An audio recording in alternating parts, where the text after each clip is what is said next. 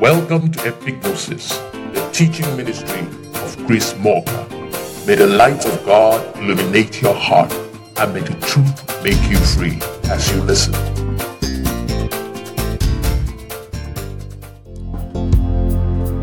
Today, I want to tell a story.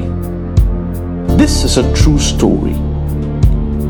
It happened thousands of years ago, and it's recorded in the Old Testament of the Bible. It's a tale of destiny, lies, deception, and its consequences. It's about twin brothers, Esau and Jacob, and their father's blessing. It's a story that most people know well, but I want to present it from a perspective that is fresh. Esau and Jacob were twin sons of Isaac and Rebekah. Even at birth, it was said that Jacob, who came out after his brother, had held his brother's heel as if to stop him from coming out first. Now, while their mother was pregnant, she was told that the older brother would serve the younger, which said that the younger brother had been chosen to be greater than the older. Now the kids grew and became men, and when their father, Isaac, knew that he was going to die soon, he prepared to bless his sons the way his own father had blessed him. But Rebecca, Isaac's wife, probably prompted by what she learned when she was pregnant for the boys, orchestrated to have her husband give the elder brother's blessing to the younger brother. They did this by Jacob pretending to be Esau and deceiving their dad, who was blind with old age at the time. Jacob disguised himself to feel like Esau came in and collected his elder brother's blessings on his own head. These are the blessings that were pronounced on Jacob. It's recorded in Genesis 27, verse 28 and 29, and it reads Therefore, God give thee the dew of heaven and the fatness of the earth, plenty of corn and wine let people serve thee. Let nations bow down to thee. Be Lord over your brethren, and let thy mother's son bow down to thee. Cursed be everyone that curseth thee, and blessed be he that blesseth thee. When Esau eventually learned what had happened, the deed was already done, and it was too late to change it. However, when he pleaded, a blessing was also given to him by his father. These are the details of the blessings given to Esau.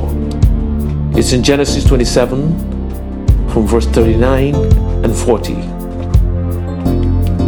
And Isaac his father answered and said unto him, Behold, thy dwelling place shall be the fatness of the earth and of the dew of heaven from above and by thy sword shalt thou live, and shalt serve thy brother. And it shall come to pass, when thou shalt have the dominion, that thou shalt break his yoke from off your neck. Please note the details of these two blessings because they are quite central to our discourse. So, as it were, Jacob had taken Esau's blessing, and Esau ended up with what Jacob should have gotten as the second son.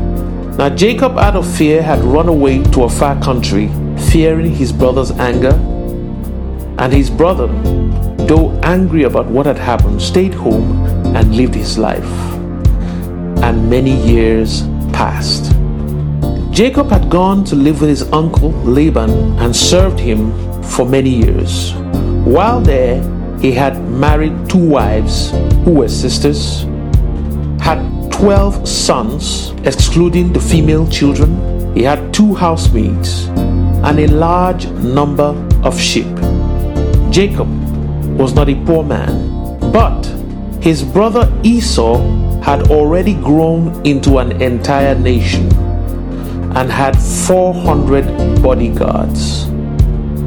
Evidently, Esau was much wealthier, stronger, and more influential than Jacob. Esau became far better than his brother who had taken his blessings, or at least he thought he did. Eventually, the day came when the two brothers saw face to face after so many years. This is the details of their encounter. Genesis 33 from verse 1 to 4. And Jacob lifted up his eyes and looked, and behold, Esau came, and with him four hundred men. And he divided the children unto Leah, and unto Rachel, and unto the handmaids.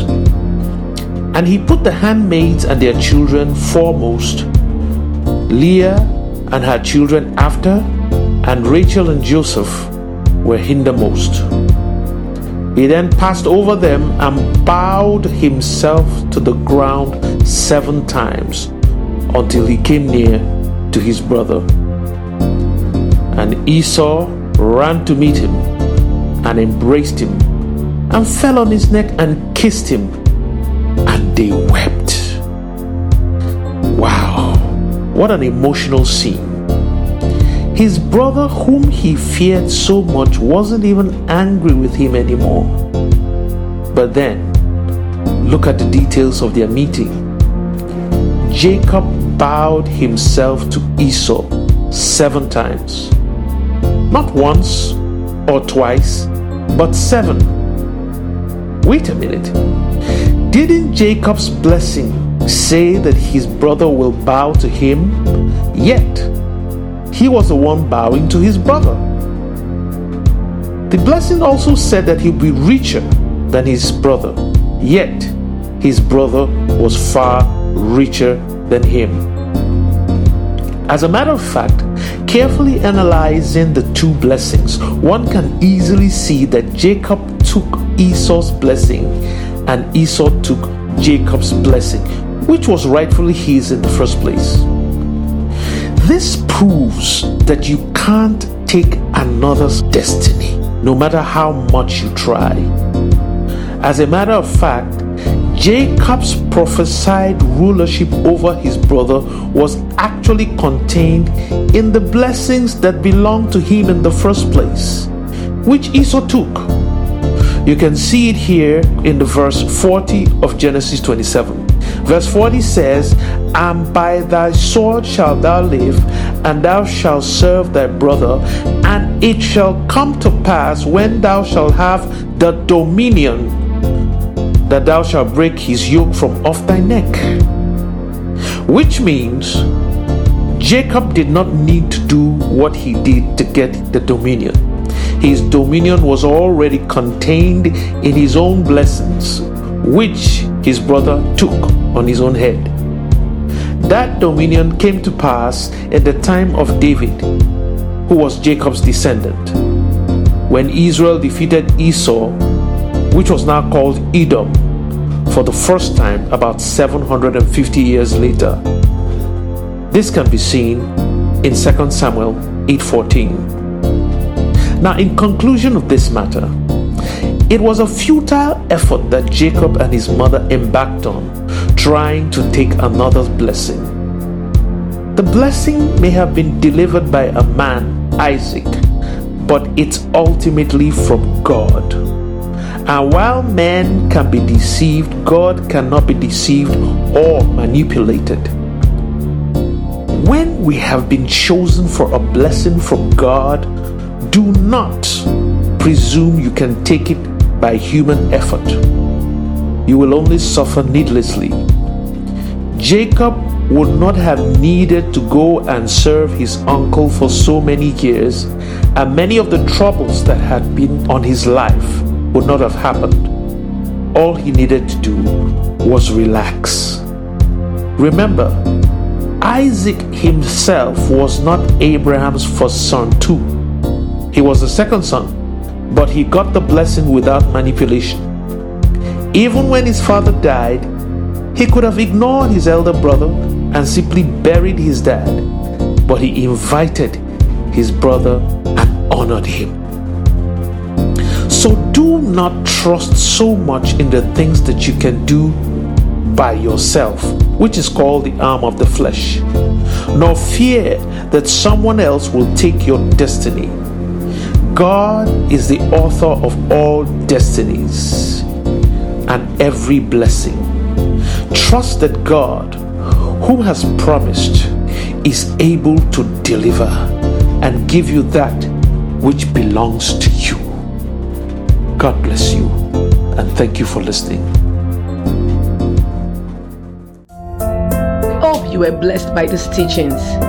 For inquiry, support, and contributions, kindly send us an email on epignosis721 at gmail.com. You can also send us a message via WhatsApp on 234 3577 3659. We would love to hear from you. God bless you.